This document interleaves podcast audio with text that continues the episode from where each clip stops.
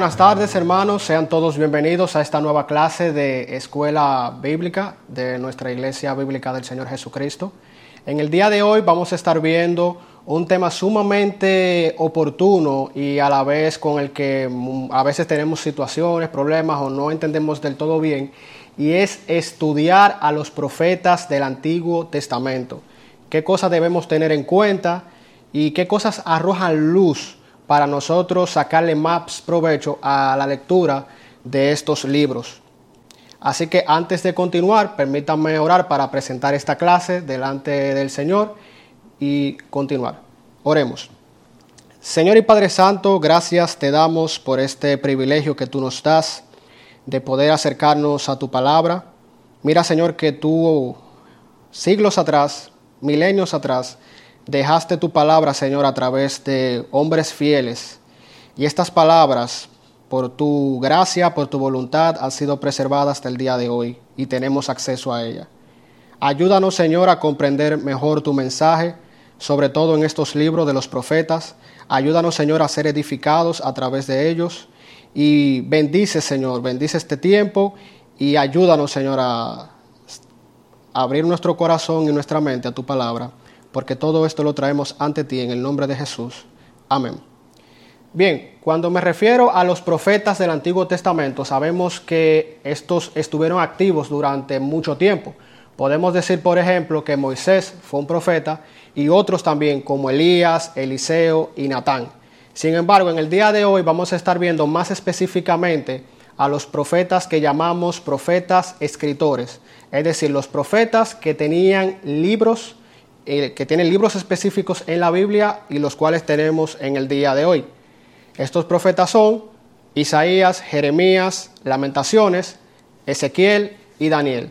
Y a este primer grupo se le conoce como los profetas mayores. No porque tengan más importancia que el resto, porque todos son palabra de Dios y todos son igualmente importantes, pero sí son estos libros los que tienen una mayor extensión, son más largos y por eso se les llama profetas mayores. También tenemos lo que son los conocidos profetas menores, los cuales son doce, que son los libros que nuestras Biblias van desde Oseas hasta el profeta Malaquías. Y estos libros son conocidos, sobre todo en la comunidad judía, como el libro de los doce. Y es porque generalmente estos doce libros de los profetas menores eran colocados en un mismo rollo, en un mismo libro, y son vistos como muchas veces como una unidad. Y lo que estaremos tratando de hacer en el día de hoy es ver cuáles son algunos consejos, cuáles son algunas eh, pautas que debemos tomar en cuenta al momento de estudiar y entender estos libros. Así que lo primero que debemos hacer es entender qué es la profecía bíblica, sobre todo en el Antiguo Testamento. Y cuando hablamos de profecía o de un profeta, generalmente se entiende a una persona que predice el futuro. Y aunque ciertamente vamos a ver que los profetas en muchas eh, ocasiones declaran eventos que iban a suceder, sin embargo, este no es en la totalidad de su mensaje. Y de hecho, lo sorprendente es que si vamos a nivel eh, porcentual o, de estadística, realmente esta es una parte bastante eh, breve comparativamente con el mensaje completo de los profetas del Antiguo Testamento. Solamente para compartir algunos datos, menos del 2% de la profecía del Antiguo Testamento es mesiánica. Menos del 5% describe la era del nuevo pacto. Menos de un 1% trata sobre eventos que para nosotros hoy aún es futuro. Entonces la pregunta es, si los profetas no siempre declaraban eventos que iban a ocurrir en el futuro, entonces ¿de qué hablaban? ¿Qué buscaban? De qué trataba su mensaje. Para nosotros comprender esto, debemos ir primeramente a Deuteronomio capítulo 18, porque es aquí donde se nos dice de manera clara y específica cuál era la función de un profeta en el antiguo Israel. Y en el contexto de Deuteronomio sabemos que el pueblo de Israel ya se encontraba en los valles de Moab justamente antes de entrar a la tierra de Canaán a conquistarla. Y el libro de Deuteronomio está lleno de instrucciones que el Señor les está dando a Israel para el momento en que ellos entren a la tierra de Canaán, a la tierra prometida y conquistarla. Y una de las cosas que, eh, que Dios le dice en el capítulo 18 acerca de los profetas es que, primero, en el versículo 14 se nos dice que ellos no debían imitar las costumbres paganas de los cananeos, los cuales apelaban a la adivinación y la hechicería para conocer la voluntad de sus dioses. Dios tajantemente les prohíbe estas prácticas y más bien en el versículo 18 les dice que Él enviaría profeta que hablaría de parte de Dios al pueblo. Por lo tanto, un profeta, más que cualquier otra cosa, era una persona que hablaba de parte de Dios a su pueblo era aquella persona que Dios le revelaba su mensaje para que lo entregara a su pueblo. Y esto es lo primero que debemos tener en cuenta. El profeta es aquel que habla de parte de Dios a su pueblo. Y al estudiar estos libros encontramos diferentes desafíos y algunos de ellos son como por ejemplo el lenguaje poético que muchas veces usan los profetas, al cual no estamos muy acostumbrados, y también el contexto histórico en el cual estas personas ministraron al pueblo. Y vamos a estar hablando de cada uno de ellos para traer luz al entendimiento de los profetas. Sin embargo, antes de continuar, debemos ver cuál era la función de los profetas. Ya dijimos que eran aquellos hombres que hablaban de parte de Dios y que por tanto el exponernos a los profetas es exponernos a la palabra de Dios directamente. Pero esto puede ser muy general. Uno puede decir, bueno, ok, ellos hablan de parte de Dios, pero ¿qué es lo que dicen? ¿Qué es lo que están comunicando de manera específica? Y es aquí donde podemos decir que los profetas eran primeramente portavoces del pacto de Dios. Eran portavoces del pacto de Dios. Y como ya hemos indicado, el mensaje del profeta era el mensaje mismo de Dios. Cuando leemos a los profetas, estamos estudiando a los portavoces del pacto de Dios. ¿Y qué significa esto? Bueno, para nosotros comprender debemos primeramente ponernos en el contexto del pacto de Dios con Israel. Nosotros sabemos que en los libros, tanto de Levítico, capítulo 26, como de Deuteronomio, capítulo 28, tenemos una serie de bendiciones y promesas, por un lado, pero también una serie de maldiciones o advertencias que Dios le estaba al pueblo. Y estas bendiciones y maldiciones iban a depender de qué tan fiel fuera el pueblo a las instrucciones del Señor en su pacto. Y estas instrucciones podemos verlas en libros como Éxodo, Levítico y sobre todo en el libro de Deuteronomio. Así que la función básica de un profeta era recordarles al pueblo de Israel las bendiciones y maldiciones del pacto de Dios con ellos. Por esta razón podemos decir que el mensaje de los profetas en realidad no era un mensaje nuevo. Ellos no estaban siendo originales, ellos simplemente estaban recordando algo que el pueblo ya sabía que era las instrucciones del Señor, por un lado, en el pacto, y también las bendiciones y maldiciones que estos podrían acarrear dependiendo de la respuesta del pueblo a, la palabra de Dios. Sus declaraciones de bendiciones y juicios sobre Israel, como decíamos, no es más que las bendiciones y maldiciones del pacto. Y podemos citar un ejemplo de manera breve. Por ejemplo, en el libro de Amós, del profeta Amós, capítulo 9, versículos 14 y 15, leemos lo siguiente. Restauraré el bienestar de mi pueblo Israel, y ellos reedificarán las ciudades asoladas, y habitarán en ellas también plantarán viñas y beberán su vino, y cultivarán huertos y comerán sus frutos. Los plantaré en su tierra y no serán arrancados jamás de la tierra que les he dado, dice el Señor tu Dios. Fíjense cómo Dios aquí les está prometiendo que los iba a plantar nuevamente en su tierra. Pero este mensaje de Amós no era nuevo. Ya en Deuteronomio encontramos esa promesa. En Deuteronomio capítulo 30, versículos del 3 al 5, dice lo siguiente, entonces el Señor tu Dios te hará volver de tu cautividad y tendrá compasión de ti y te recogerá de nuevo de entre todos los pueblos donde el Señor tu Dios te haya dispersado. Si tus desterrados están en los confines de la tierra, de allí el Señor tu Dios te recogerá y de allí te hará volver Y escuchen, y el Señor tu Dios te llevará a la tierra que tus padres poseyeron y tú la poseerás. Y Él te prosperará y te multiplicará más que a tus padres. Fíjense cómo Amós simplemente está repitiendo con otras palabras, pero era repitiendo la bendición que encontramos ya en Deuteronomio. Así que una de las cosas que tenemos que tener bien pendientes a la hora de estudiar a los profetas del Antiguo Testamento es, primero, tenemos que tener un ojo en Deuteronomio, conocer ese libro, conocer las bendiciones y maldiciones que se encuentran en ese libro y las instrucciones que el Señor les dio. Y por otro lado también debemos fijarnos cuando estamos estudiándolos a qué el profeta de parte de Dios está apelando. ¿Está apelando a una bendición o a una promesa? ¿O está apelando a una maldición o a un juicio de parte de Dios? Y aquí quiero hacer una nota, y es algo de lo que vamos a abordar un poquito más adelante, y es que en la literatura profética abundan más las declaraciones de juicio y de advertencias que las declaraciones de promesas y bendiciones.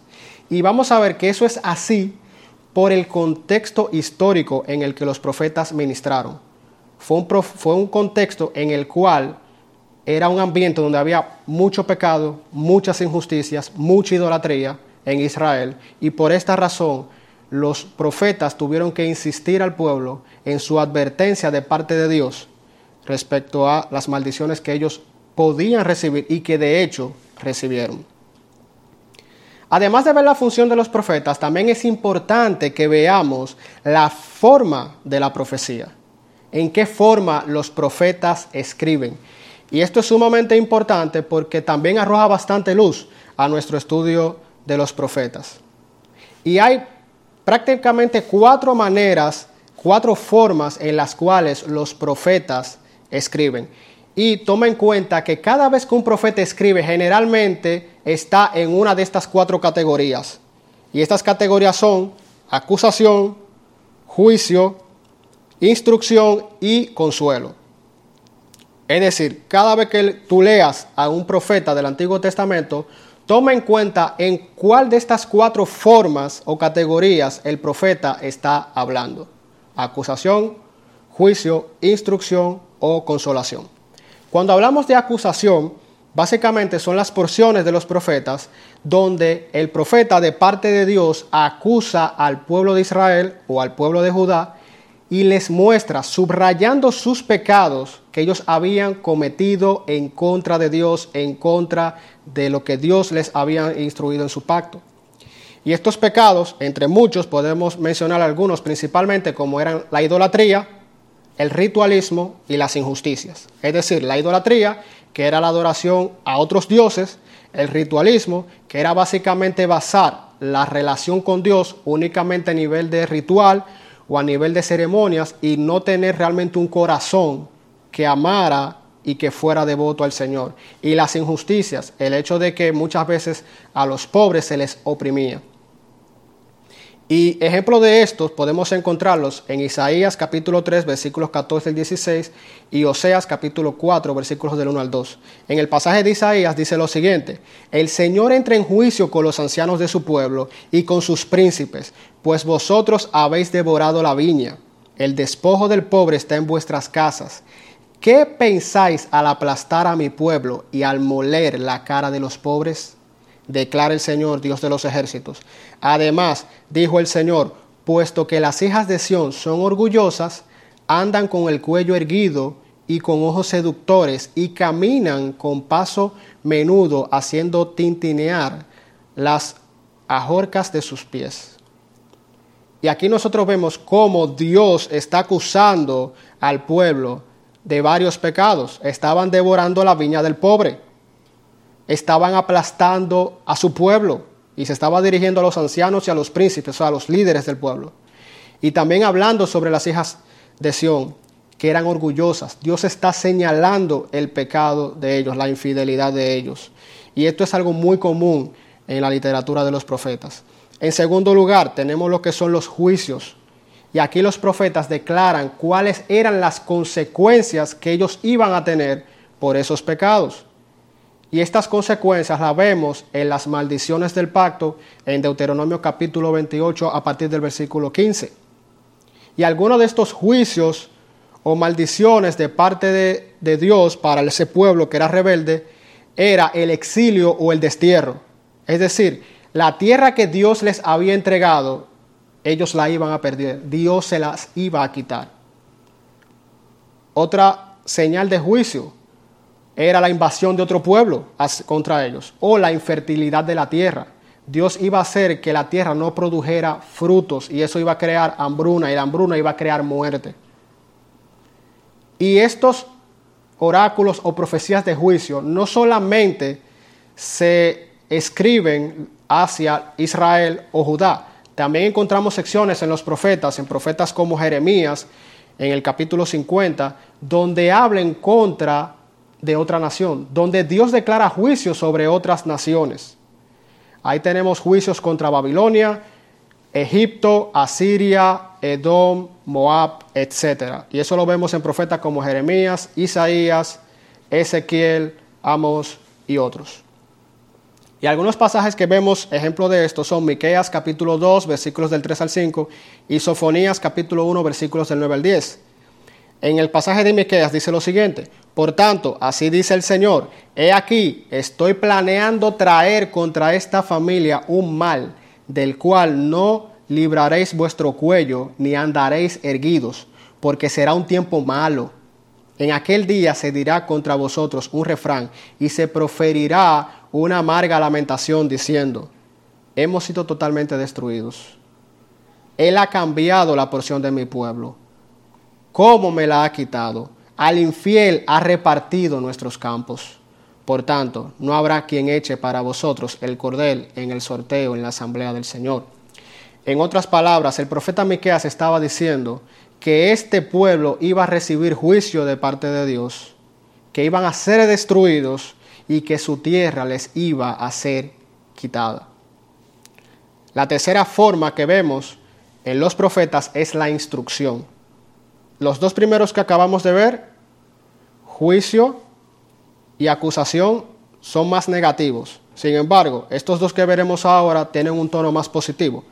En la instrucción, básicamente los profetas instruyen al pueblo y esperan que estos respondan de manera fiel, de manera obediente. Y generalmente ellos hacían llamados al pueblo para que abandonaran su infidelidad a Dios y se regresaran al Señor. Lo que nosotros llamamos el arrepentimiento. Ellos llamaban muchas veces al arrepentimiento. Y algunos ejemplos que vemos de instrucción en los profetas son en Amós capítulo 5 versículos del 14 al 15 y en Ageo capítulo 1 versículo 8. En el pasaje de Amós encontramos lo siguiente, buscad lo bueno y no lo malo, para que viváis y así sea con vosotros el Señor Dios de los ejércitos, tal como habéis dicho. Aborreced el mal, amad el bien, y estableced la justicia en la puerta. Así que el Señor, Dios de los ejércitos, sea misericordioso con el remanente de José. Fíjense cómo Él les exhorta, Él les instruye, Él les dice, busquen lo bueno y no lo malo. Aborrezcan el mal, amen el bien y establezcan la justicia en la puerta. Son una serie de instrucciones. Finalmente, en los profetas tenemos lo que es un mensaje de consuelo, una forma para consolar al pueblo. Y estas porciones tratan acerca de los profetas recordando no solamente el juicio y las maldiciones de Dios, sino también las bendiciones, las promesas. Y estas eran promesas de restauración y de liberación de parte de Dios para dar esperanzas a aquel remanente fiel de su pueblo que había permanecido. Entre los profetas, estas promesas generalmente eran el regreso de los exiliados hacia la tierra que Dios les había dado, que les había quitado por sus pecados, pero que nuevamente se las entrega y ellos regresan.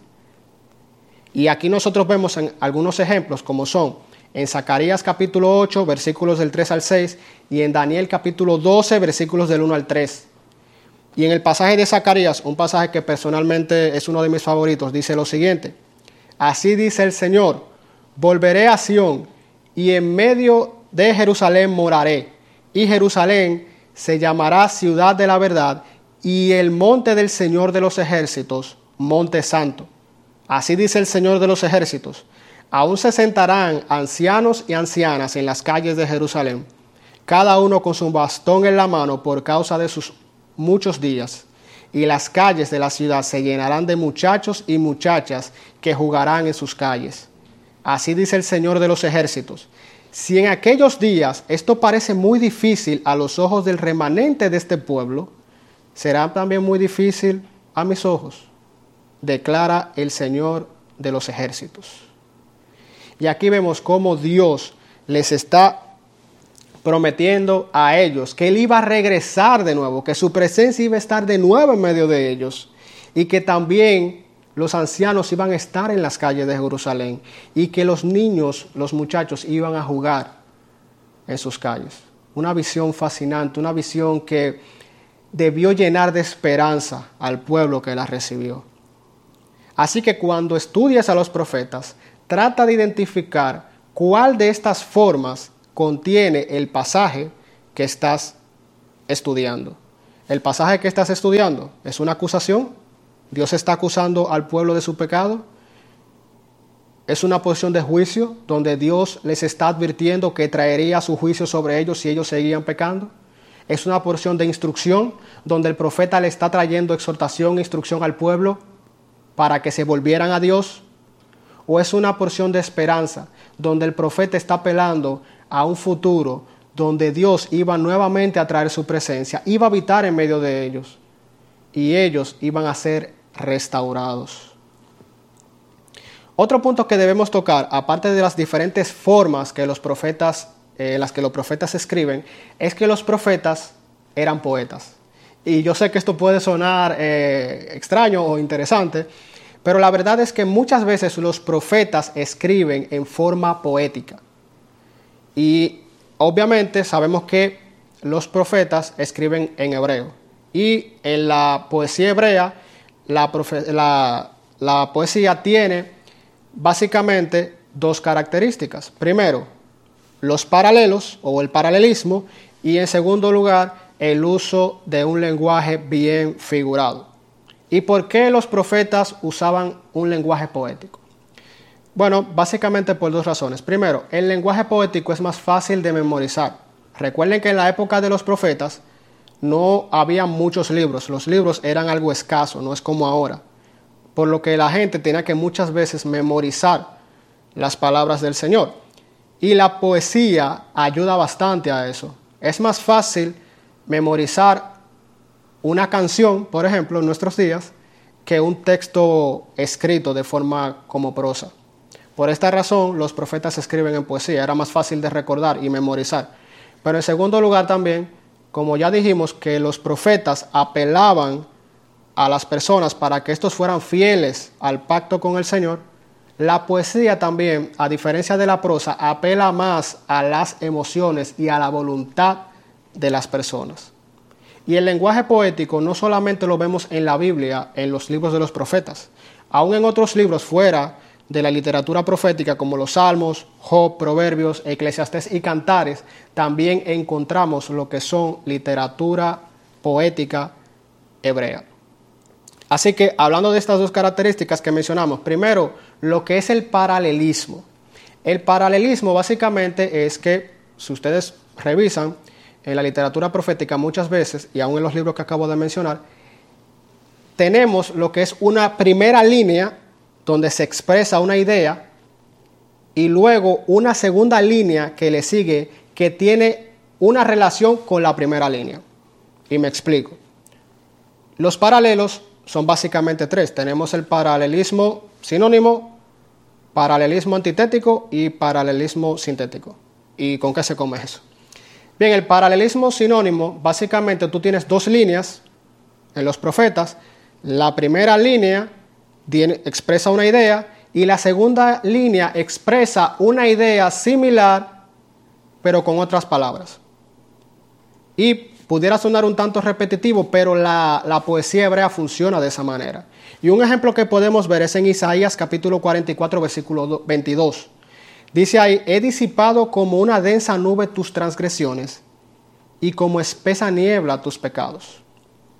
En esas dos líneas el profeta no está diciendo dos cosas diferentes, está diciendo lo mismo solo que con palabras distintas. Si ustedes se fijan, en la primera línea él habla de una densa nube y en la segunda línea habla de una espesa niebla. Son dos formas distintas de decir lo mismo. En la primera línea habla de tus transgresiones, en la segunda línea habla de tus pecados. Nuevamente, es lo mismo, solamente que con palabras diferentes. En segundo lugar, tenemos el paralelismo antitético y es lo inverso al sinónimo. Es decir, tenemos dos líneas. La segunda línea funciona como un contraste o como lo contrario a lo que se dice en la primera línea. Un ejemplo de esto lo encontramos en Oseas capítulo 7, versículo 14, donde dice, no me invocan de corazón, sino que se lamentan echados en sus camas. Fíjense que la palabra que conecta una línea con otra es la palabra sino. Y sabemos que esta palabra en español lo que se utiliza es para referirse a un contraste. Lo que dice la primera línea hace un contraste con lo que dice la segunda línea. Finalmente tenemos el paralelismo sintético, donde la segunda línea básicamente provee información a la primera. Y ahí tenemos un ejemplo en Abdías capítulo 1, versículo 21, donde dice, y los libertadores subirán al monte Sión para gobernar la región montañosa de Saúl y el reino será del Señor. Por esta razón, cuando leemos a los profetas, y recuerdo una persona que me comentaba eso, suenan repetitivos. Pero la razón por la cual suenan repetitivos es porque la poesía hebrea funciona así. Los poetas hebreos, tanto dentro como fuera de la literatura profética, expresan ideas en paralelo como ya lo acabamos de explicar. Y algo que nos ayuda a identificar la literatura profética en nuestras Biblias, aparte de los paralelos, es que los traductores han tomado la, decisión de dejar espacios en blanco entre columnas en nuestras Biblias cuando se trata de literatura poética. Si ustedes, por ejemplo, toman una porción eh, de un profeta eh, una porción poética como Isaías capítulo 21 o 22, van a ver que en las columnas, cuando digo las columnas me estoy refiriendo a, ustedes saben que nuestras Biblias generalmente son dos columnas. En esas columnas vemos que hay mucho espacio en blanco entre ellas. Cuando tú veas eso, eso es literatura poética. A diferencia de la literatura que es en prosa, si tú tomas una porción como Primera de Reyes, por ejemplo, vas a ver que entre las columnas casi no hay espacio en blanco. Cuando eso pasa, bueno, es prosa, no es poesía. Así que es una manera en la que los traductores de la Biblia nos ayudan a identificar el lenguaje poético en la Biblia. La segunda característica del lenguaje poético, aparte de los paralelos que acabamos de ver, es el lenguaje figurado. Los profetas usan muchas imágenes usan muchas figuras, usan un lenguaje bien metafórico muchas veces cuando escriben. Por esta razón es un error cuando nos acercamos a los profetas pretender estudiarlos de manera literal todo el tiempo. Muchas veces los profetas no están tratando de ser literal, sino que usan símbolos eh, para apelar, como dijimos, a, las emociones y al corazón de su audiencia. Robert Plomer sobre esto dice lo siguiente, si el autor tenía la intención de que su lenguaje se entendiera literalmente, queremos entenderlo literalmente.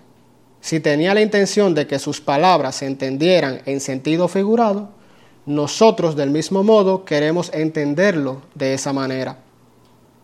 Y algunos ejemplos que podemos citar del lenguaje figurado o metafórico en los profetas es, por ejemplo, en Isaías capítulo 5, cuando el profeta Isaías se refiere a Judá como una viña.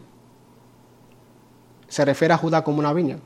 Y en Ezequiel capítulo 16 vemos, por ejemplo, que el profeta se refiere a la ciudad de Jerusalén como una prostituta.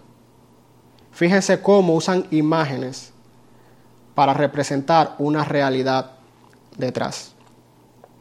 Douglas Stewart, sobre la literatura poética, dice lo siguiente, como estos libros son poéticos, querrás pausar a veces para notar las imágenes y metáforas poderosas que los profetas regularmente usan para capturar la atención de la gente. Cuando leas a los profetas, detente un momento, ve las imágenes y trata de ver o de entender por qué el profeta está usando esta imagen. ¿Por qué, por ejemplo, el profeta Ezequiel usa a una prostituta para referirse a la ciudad de Jerusalén? Lo hace por sus pecados, porque era un pueblo infiel, era una ciudad infiel al Señor. Así que tratemos de ver estas imágenes, este lenguaje figurado y sentir la intensidad de los profetas a través del mismo. Lo último que quisiera mencionar acerca de las formas de la literatura de los profetas es que debemos ver los oráculos o profecías de forma independiente. ¿Y a qué me refiero con esto? Bueno, que los profetas muchas veces lo que tenemos son una serie como de profecías o mensajes u oráculos que son independientes y que son coherentes en sí mismos. Y debemos tener esto en cuenta para no mezclarlos, porque si los mezclamos, podemos confundirnos. Si, por ejemplo, Dios estaba enviando un mensaje al reino de Judá y luego envía un mensaje a Babilonia, pues debemos tener claro que uno era para un grupo y otro era para otro grupo. Y el mensaje es distinto y no debemos mezclarlos. Y algo que nos ayuda a identificar cuáles son los mensajes, profecías u oráculos que son independientes es primero revisando que al principio haga referencia a que la palabra de Dios vino al profeta. Generalmente los mensajes u oráculos ah, comienzan de esa manera o haciendo referencia al pueblo al que se estaba escribiendo, al que el profeta se estaba dirigiendo. Pero también algo más, y aquí también los traductores de nuestras Biblias nos han ayudado, es que muchas veces ustedes van a ver que cuando, donde comienza un mensaje, un oráculo, hay un subtítulo. Y un subtítulo puede decir, por ejemplo, mensaje a Egipto o profecía contra Asiria. Y ahí ya ustedes saben que lo que sigue es un mensaje específico para ese pueblo hasta que arranque el siguiente subtítulo. Bien, habiendo visto las formas que debemos tomar en cuenta al estudiar la literatura profética, otro elemento con el que generalmente nosotros batallamos cuando estudiamos a los profetas y que debemos estar empapados es el contexto histórico. Y esto es sumamente importante. ¿Por qué? Porque los profetas, al igual que los escritores de las cartas del Nuevo Testamento, escribieron a una audiencia o a un pueblo que estaba en un contexto específico, con situaciones específicas, con problemas específicos. Y algo que arroja mucha luz a nuestro estudio de los profetas es nosotros conocer cuál era ese mundo al que el profeta se estaba dirigiendo. Un ejemplo que funciona eh, bastante bien, aunque lo leí para las cartas del Nuevo Testamento, pero también aplica para los profetas, es que cuando tú lees a los profetas, es como cuando tú escuchas a alguien hablando por teléfono, por celular, y tú solamente lo estás escuchando a él, pero no estás escuchando a la otra parte. Tú más o menos te puedes imaginar lo que la otra parte dice. Pero generalmente vamos a tener una mejor comprensión de la conversación si lo escuchamos a él, pero también lo escuchamos a la otra parte de la llamada. En este caso, el profeta es a la persona que estamos escuchando al teléfono y la persona que está del otro lado de la llamada es el contexto histórico, es lo que estaba pasando. Y para nosotros empaparnos del contexto histórico, podemos primero estudiar el libro de Segunda de Reyes tenemos que revisar o repasar este libro. ¿Por qué? Porque el segundo libro de Reyes nos da la historia de Israel en la cual la mayoría de los profetas escritores ministraron. También podemos utilizar de las Biblias de estudio que hemos recomendado a través de estas clases y revisar en la parte de introducción de cada libro donde se nos ofrece información acerca de la introducción de cada libro de los profetas. Y hablando del contexto histórico, debemos hablar básicamente de dos. Primero tenemos lo que es el contexto histórico general de los profetas y el contexto histórico específico o particular del profeta en cuestión que estemos estudiando. Sobre el contexto histórico general, debemos mencionar que los profetas escritores de la Biblia vivieron en una época específica de la historia del Israel bíblico. Y este periodo va desde el año 760 a.C. que es donde empieza quien creemos que fue el primer de, los profetas, eh, escritores, que fue Amós, hasta el año 460 antes de Cristo, que es el tiempo del profeta Malaquías, que es el último profeta eh, escritor de la Biblia. La pregunta es, ¿por qué los profetas se concentran en este periodo específico de la historia de Israel? ¿Por qué tantos profetas en un momento tan específico? Bien, lo que pasa es que durante esta época Israel estaba caracterizado por tres cosas que fue lo que hizo o es el contexto en el que Dios levanta a estos profetas para hablar en medio de ese contexto. Primero, había una prosperidad política y económica. Y uno dirá, wow, ¿y los profetas surgieron en un momento de abundancia? Principalmente sí, porque en esos momentos de abundancia fue donde más injusticia se cometió en Israel. En segundo lugar, fue una época de mucha infidelidad al pacto de Dios, una época de mucho pecado. Si ustedes leen Segunda de Reyes, van a verlo. Van a ver cómo el reino del norte al final fue destruido precisamente por sus pecados. Dios envió a sus profetas, pero estos no escucharon a Dios, le dieron la espalda y el juicio cayó sobre ellos. Igualmente pasó con el reino del sur más tarde. Dios envió profetas, estos dieron la espalda a la palabra de Dios, se entregaron a su pecado y Dios, como establece en su pacto, envió juicio y fueron exiliados, fueron desterrados.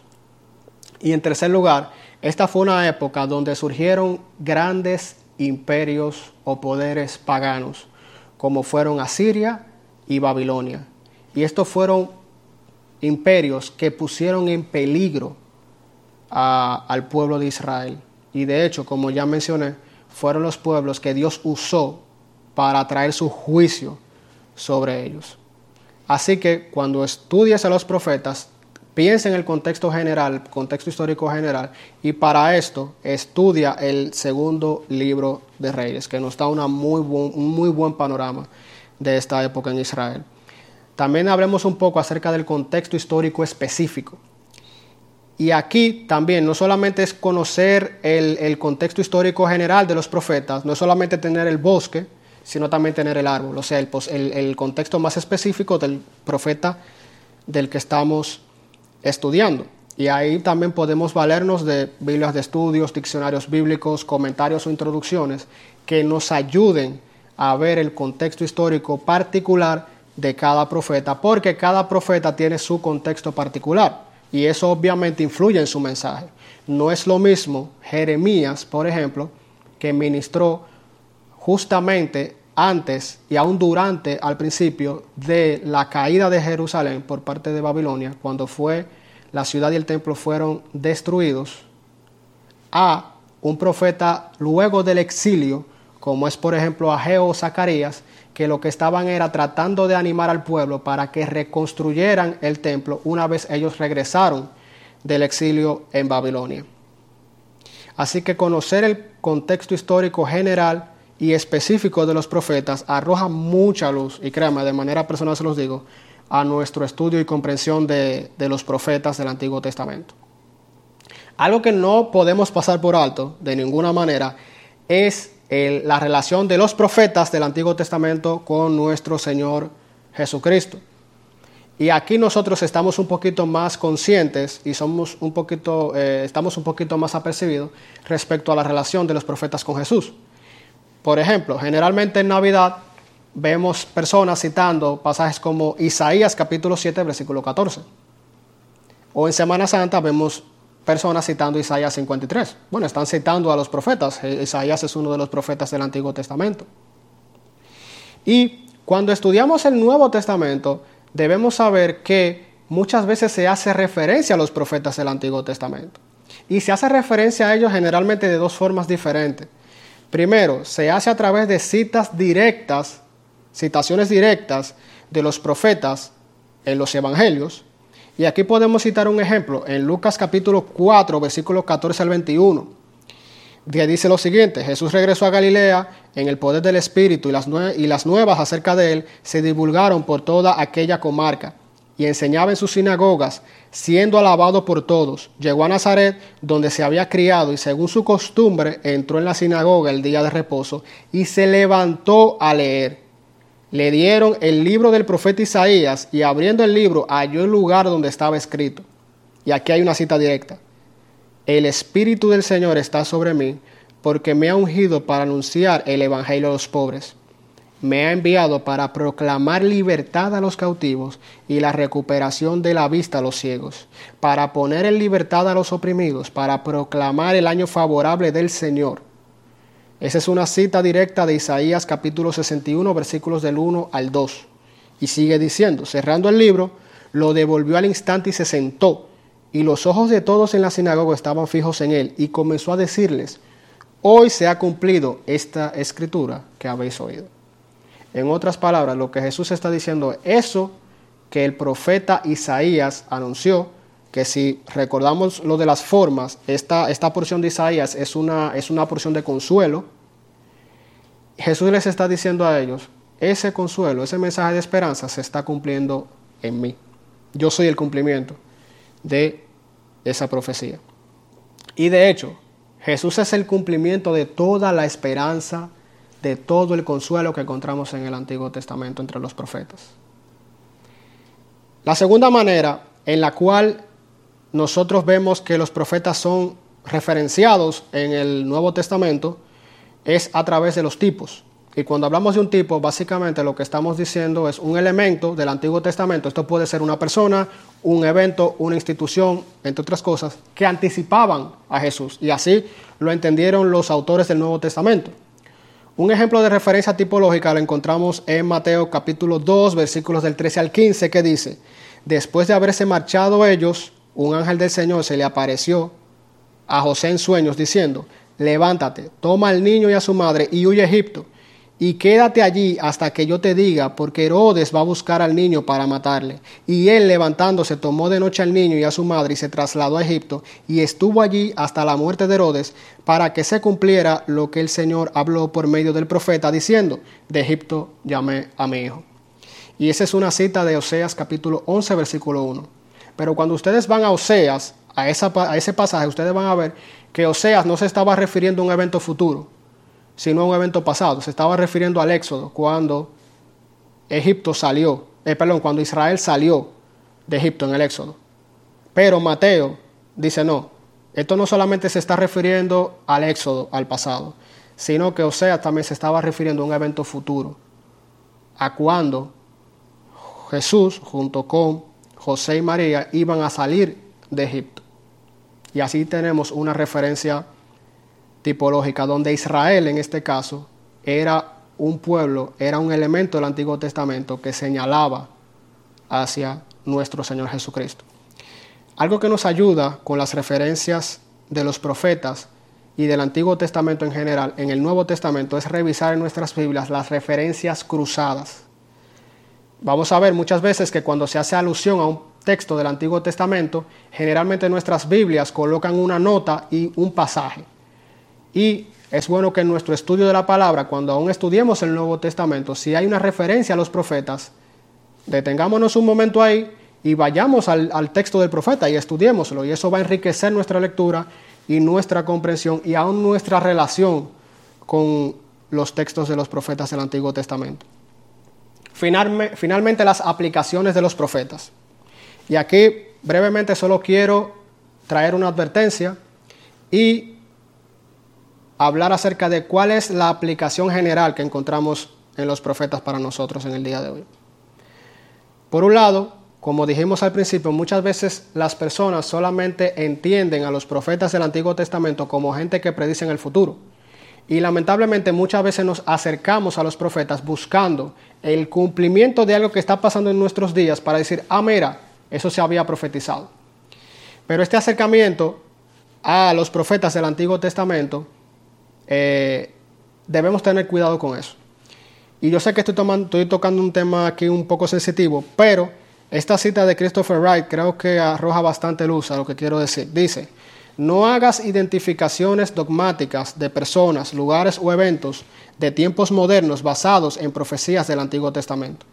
Un ejemplo fue la predicción que era muy común en los años 70 de que las palabras de Ezequiel 38 y 39 sobre Gog y Magog serían cumplidas en una gran invasión del moderno Estado de Israel por las fuerzas de la Unión Soviética.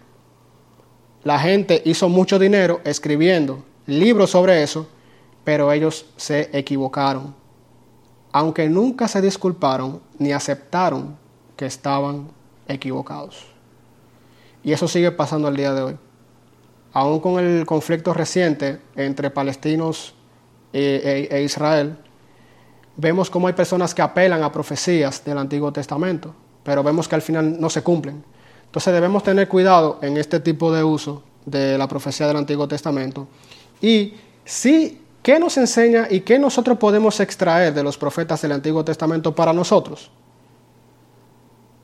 Como ya hemos dicho, el propósito principal de los profetas del Antiguo Testamento era llamar al pueblo a ser fieles a Dios ser obedientes a Él, volverse a Dios, arrepentirse de sus pecados. Así que la aplicación de los profetas para nosotros es la misma hoy. Y quisiera cerrar con esta cita de Douglas Stewart que dice, a través de los profetas Dios llamó al pueblo del antiguo Israel y Judá a un balance entre la creencia correcta y la vida correcta. Lo que Dios quiso de Israel y Judá es en sentido general lo mismo que quiere de nosotros. Los libros proféticos pueden servir constantemente como recordatorios para nosotros de la determinación de Dios para hacer cumplir su pacto. Así que la aplicación general para nosotros hoy que podemos extraer de los profetas del Antiguo Testamento, entre muchas otras, es Dios es fiel, Dios es fiel a su pacto, Dios va a cumplir su pacto y Él quiere que nosotros también seamos fieles, así como Él es fiel que el Señor nos ayude a estudiar a los profetas, que el Señor nos ayude a comprenderlo mejor y que Él aplique su poderoso mensaje en nuestras vidas. Vamos a orar. Señor y Padre Santo, gracias te damos por tu palabra, gracias Señor porque a través de estos hombres tú hablaste en el pasado y nos sigues hablando en el día de hoy. Ayúdanos Señor a ser fieles a ti, así como tú eres fiel a tu pacto, a tus promesas, a tus bendiciones.